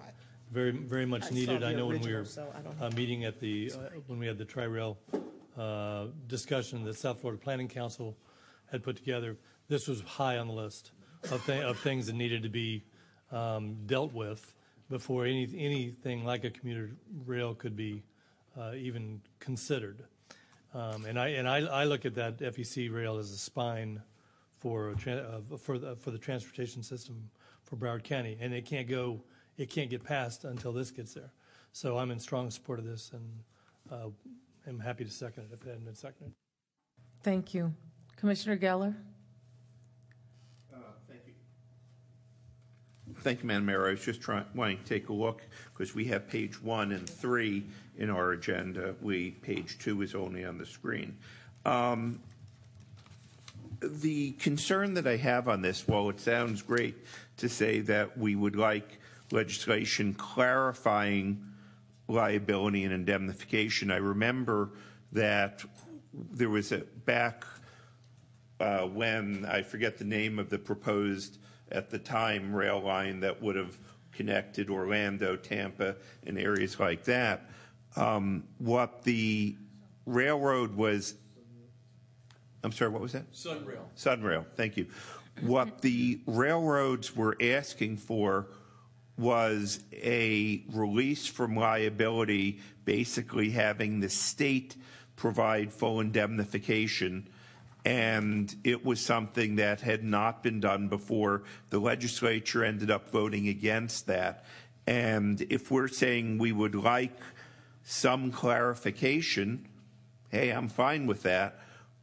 I, but if we're going to be saying we want something that would be satisfactory to uh, Florida East Coast Industries, I opposed what they wanted back when I was in the legislature. I thought that it was abusive and legally unprecedented, and I would be concerned about about uh, doing something here now. Now, since I don't think the legislature will particularly care what our resolution is anyhow, I'm not going to make a big issue out of it.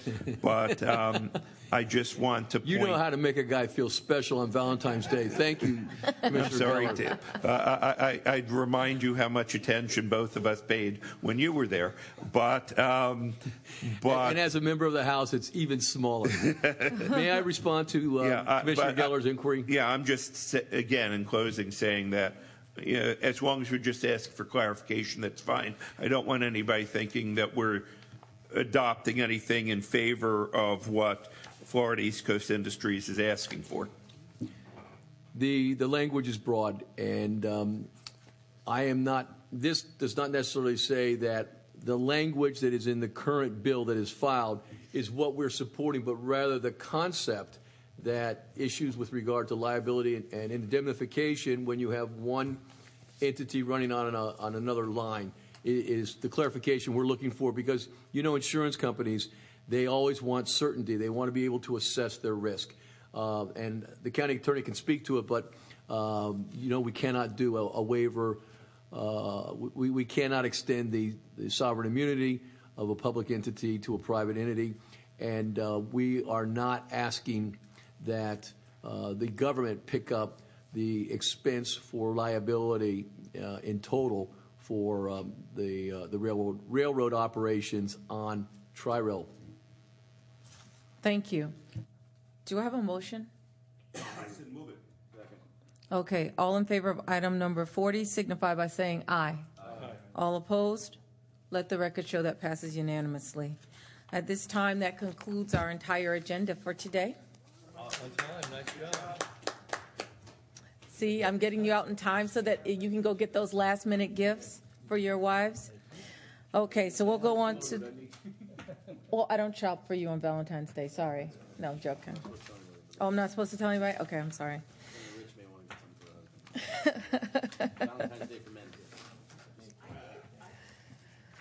I gave my presents to everybody. Everybody I did. I just, I opened mine. Okay. I took I have got lots of sweet stuff from Commissioner Rich. Okay.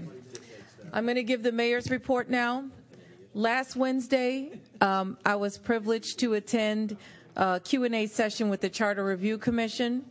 And on Sunday, Calvary Worship Center in uh, West uh, Miramar. This is a church that was formed 16 years ago and was able to um, build enough capital um, to have their new building built two years ago, and it is amazing. Beautiful church service, very progressive, looks like a very nice, um, you know, upbeat church. Um, yesterday, oh, oh, and I welcomed for the CVB the at the Pier Top Lounge the AMC Institute's International Conference. We've been having a lot of international conferences come here, and I've had the opportunity to welcome them. That was really great um, that they did that. And we also had the NAMWOLF, the National Association of Minority and Women Owned Law Firms, uh, conference here yesterday. Uh, and I was able to welcome them on behalf of the board as well. This is a non for profit trade association comprised of well vetted AV rated minority and women owned law firms. And their mission is to help promote lasting diversity in the legal profession by fostering successful relationships among preeminent minority and women owned law firms within the corporate and public entities. The last thing that I want to talk about is our BB&T Center because it rocks, and I mean literally rocks. I attended the Bon Jovi concert there on Sunday with my kids, kind of throwback to the 1980s for me, but um, new music for my kids. Oh, yeah, that's right. You might remember John Lennon. Yeah, Bon Jovi's a little bit too young for you.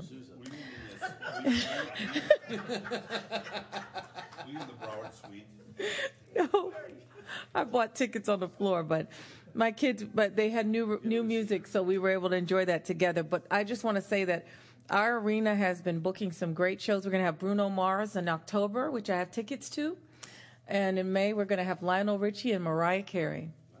I'm just saying, they're they're killing it, um, and I, I and I'm I'm I'm patronizing them by buying tickets. Um, okay, and then the last thing that I wanted to say is that, you know, I know that we tend to uh, put tragedies and put um, sadness behind us very quickly, but I do want to have those out there in the community please continue to pray and remember the victims and their families from the FLL tragedy on January the 6th. Please keep them in your thoughts and prayers as people are still adjusting and getting trying to get back to normal. We can never forget. Um, with that, I'm going to move on to the commissioners for non-agenda. I'll start on my right with Commissioner Geller, none. Commissioner Holness, Yes, on Saturday, February 18 from 9 a.m. to 2 p.m., Broward County's An- Animal Care and Adoption Division will have a rabies clinic for dogs and cats. The event takes place at Delaware Park, located at 2520 Sistrunk Boulevard, 33311 in Fort Lauderdale. For more information on the clinic, please contact Lisa Mendheim at 954-359-1010. Also on Saturday, February 18, the Lauderhill Town Center Library will have a tribute to the Negro Baseball League's event featuring former Negro Baseball League player, our very own Dr. Jorge Arenas Chico. There will also be rec- recollections from baseball historians and collectors Archie Mc- McKeaton, The Lauderdale Town Center Library is brand new and is located at 60, uh, 399 West Oakland Park Boulevard. Not very brand new.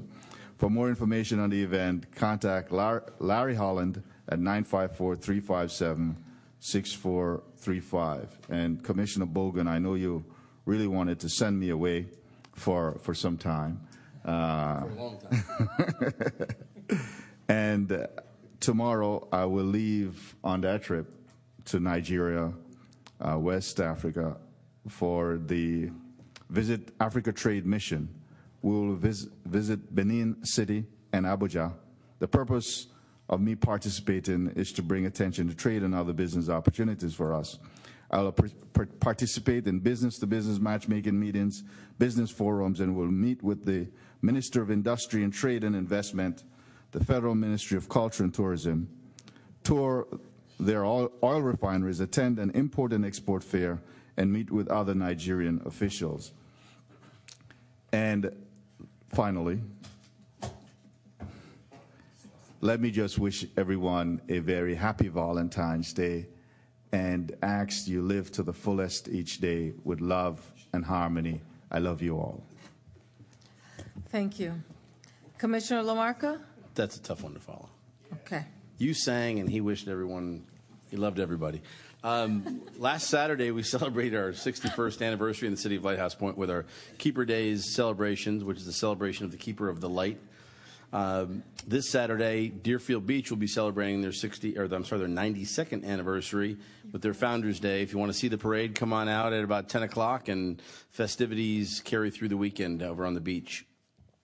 Uh, a couple of important legislative uh, advocacy trips going on. Uh, was pleased to join the Port Everglades advocacy team uh, last week in Tallahassee. I wasn't pleased to drive to, sorry, to Uber to Miami to walk to gate D60, only to get a plane to go to Tallahassee that we should be able to get out of Fort Lauderdale Hollywood International Airport. So we need to get blue. Uh, in Tallahassee, our mission was mainly to thank the legislators because it was committee weeks for the work that they had done on Port Everglades so thus far and uh, maintain that the FDOT work plan remains in effect. Our plans are already within, they're, they're nested within that, so we need to keep that moving forward. Uh, coming up uh, in Washington, D.C., the National Association of Counties will hold its annual legislative conference on February 28th through the 1st of March. And I uh, chair the, the uh, Finance, Pensions, Intergovernmental Affairs Committee for our president, Bryan Desloge, and uh, co chair the Large Urban County Caucus. So it'll be a lot of activities there. Uh, on March 8th and 9th, the uh, Florida Association of Counties Beach Coalition uh, group that I am part of will go back to Tallahassee. Uh, hopefully, not going down through Miami, but I'm probably think that's going to be the way it's going to happen. Uh, to work on our beach renourishment issues. As you know, the governor has upped the beach renourishment fund to his ask to 127 million dollars, which is uh, a lot considering we typically have about 32 to 37, but 77 of that uh, money is for beach repairs from Hurricanes Matthew and Hermine. So that the good thing is that would get our, our base up to 50 where we need it to, to be to finish all the projects in two years. Uh, Broward Days in Tallahassee is on, excuse me, March 15th and March 16th. Uh, I hope everybody would attend. It would give you enough time to come back and celebrate Commissioner Ryan's favorite holiday. Um, that would be March 17th, although I think we're celebrating it the week before. yeah. Okay. Are we? Um, and my final uh, thought for the day is I'd like to quote former First Lady Eleanor Roosevelt, who said, Great minds discuss ideas, average minds discuss events, small minds discuss people. So you were discussing events. That's average. And then you referred to me. Okay, Vice Mayor Furr. I'm going to make sure I don't discuss people on this, that's- that's for sure. Um, First of all, uh, have a good trip. And uh, I just saw an app that does the translating, all kind of, hopefully you can find that app, so. uh, Wow. You know, you, any- no matter who you, yeah, well, that's good, that's good. And Commissioner uh, Marka, thanks for your work on the beach renourishment up there. Uh, We needed it. Your beach is up next. I know, my beach is up next. That's why I'm happy you're doing what you're doing. Um, a couple things real quick. Uh, the, the trash summits between the cities and the county are finished. Uh, We should be seeing uh, something in front of us on the, Mar- on March 14th for, to get a consultant to go to the next step. Thank you very much for all your work on that. I know that's, uh, it's been interesting to pull it all together. But the fact that everybody's on the same page and kind of came to uh, agree- a consensus is very good. Uh, Second, there's a big youth summit coming into town on Tuesday, February 21st, uh, by the Children's Services Council. About 500 uh, local high school kids will be there, actually debating youth issues and literally having debates all day long. Are you going? I am going. Yeah, I'll be there all day.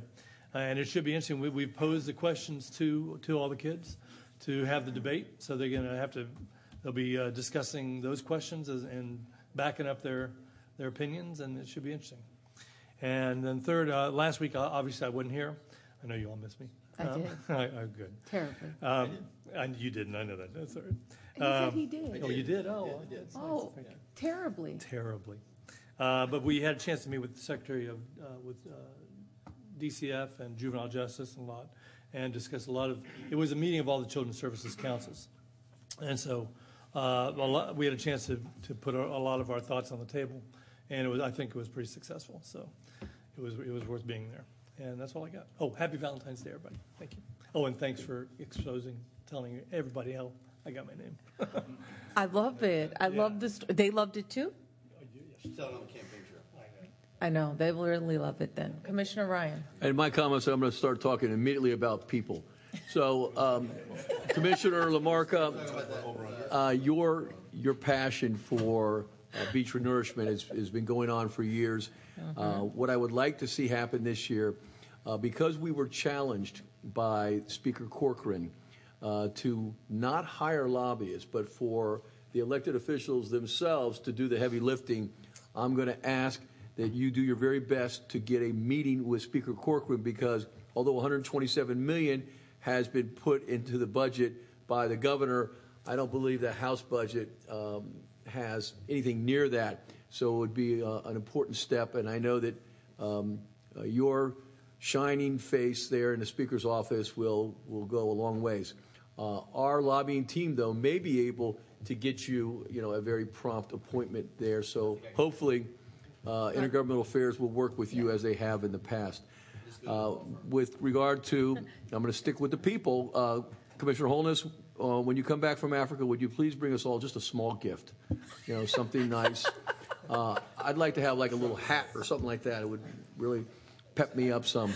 Uh, also, just want to mention that um, the city of Fort Lauderdale has a St. Patrick's Day parade every year, and it's on the Saturday preceding St. Patrick's Day. It'll be on March 11th this year, and then on March 12th, the uh, Greater Fort Lauderdale Emerald Society will have a St. Patrick's Day breakfast. Thank you. Okay. All right. Commissioner Bogen? No. I'd like to wish everybody a happy Valentine's Day and uh, thank Commissioner Rich for the nice, thoughtful uh, chocolate. Have a good week. Commissioner That's Rich. it? Wow. Hey, hey, He doesn't want to have to extend the meeting after It's okay. 12:30. Okay, so just a couple of things. Um, I too will be attending the Children and Youth Summit. I'm very excited about it.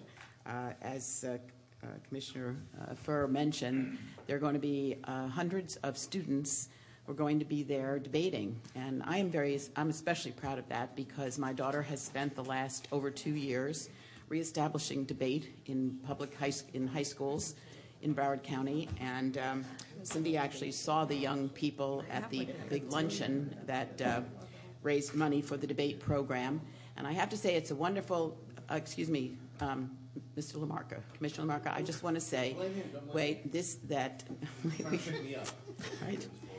Um, that this is a great example of people working together across the aisle because the two people that have worked with my daughter, in addition to the state attorney, are um, former Senator George Lemieux and um, Attorney uh, Jean McGee, um, sorry, uh, McGee. No, no, Oh, Clarence McGee. no.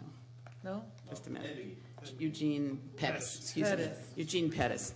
Sorry, I agreed with the rough that. Anyway, uh, they have worked, you know, left to the right, and uh, there are hundreds and hundreds of students, and there, every high school, every middle school, and 10 elementary schools have full debate programs.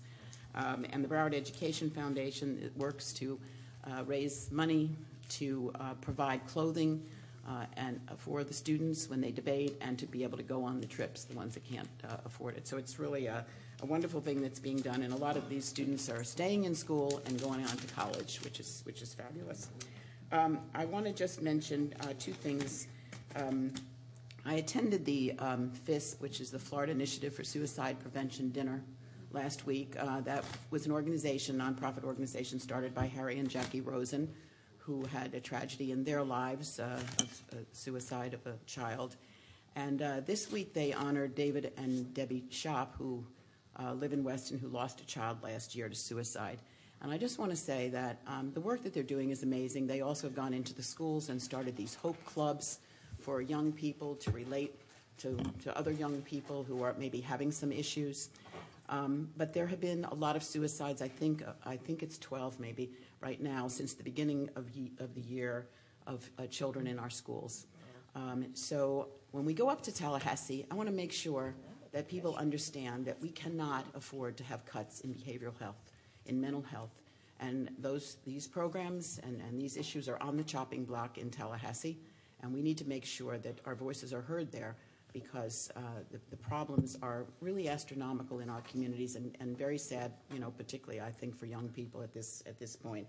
The other thing that the governor has done in his budget, which I think everyone needs to know, since we do have a priority of affordable workforce housing in our uh, in, our in our legislative priorities and in our fundamental principles, and now they're beginning to talk a little bit about it in Tallahassee. But the governor has cut, or he has uh, in his budget, they are, he has recommended sweeping $224 million out of the Affordable Housing Trust Fund. Now, you know, this has to stop. Um, you can't have this conversation about what to do about affordable housing like Senator Brandes wants to have a task force. Well, I can tell him just go right there. Look there. That's, that, that's the most obvious thing that's going on right now. Uh, we talked about in our, white paper that, you all got uh, $80 million over the last five years that Broward County lost because we sent the money up, and that's the, discrepancy in what we got back. And if they're going to sweep another 20, $224 million to pay for a tax cut, uh, that is going to hit all of us, particularly in Broward County, since we are 67th of 67 counties in the disparity, the gap between low wages and high cost of housing. So uh, I think that it's something we really have to focus on, all of us that go up there, uh, to talk to the legislators, uh, talk to the governor's office.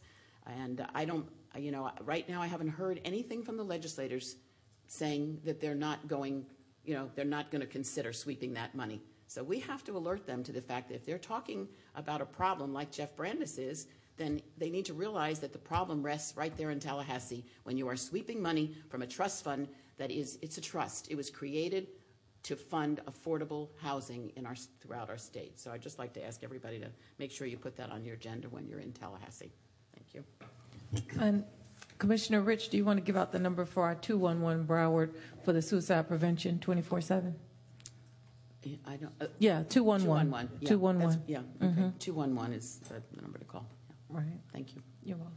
We're doing, a- we're doing a Hope Suicide event up in uh, Coral Springs and Parkland in the next couple of weeks. I'll get you the date on it, but we do that every year because we've had some tragedies at Douglas High School.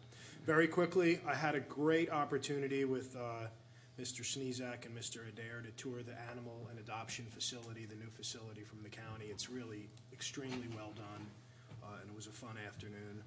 I had uh, also worked with the city of Fort Lauderdale and attended with the consulate general their Tu B'Shvat dedication and tree planting that they did a couple days ago, and I thank them for including me in that. And just last but not least, since Commissioner Holness, my friend, will be away, I know there's a 5K down Sistrunk in a couple weeks. I'll run it, and I'll wear a Dale is Everywhere T-shirt. If you're out of town, I'll wear it for you in honor of Valentine's Day. Right? And if you get me two, I'll have my wife wear a Dale is Everywhere T-shirt too. Okay, perfect. Okay. So County Administrator, County Attorney, County Auditor. All right. Happy Valentine's Day to all of you out there. This this meeting is adjourned.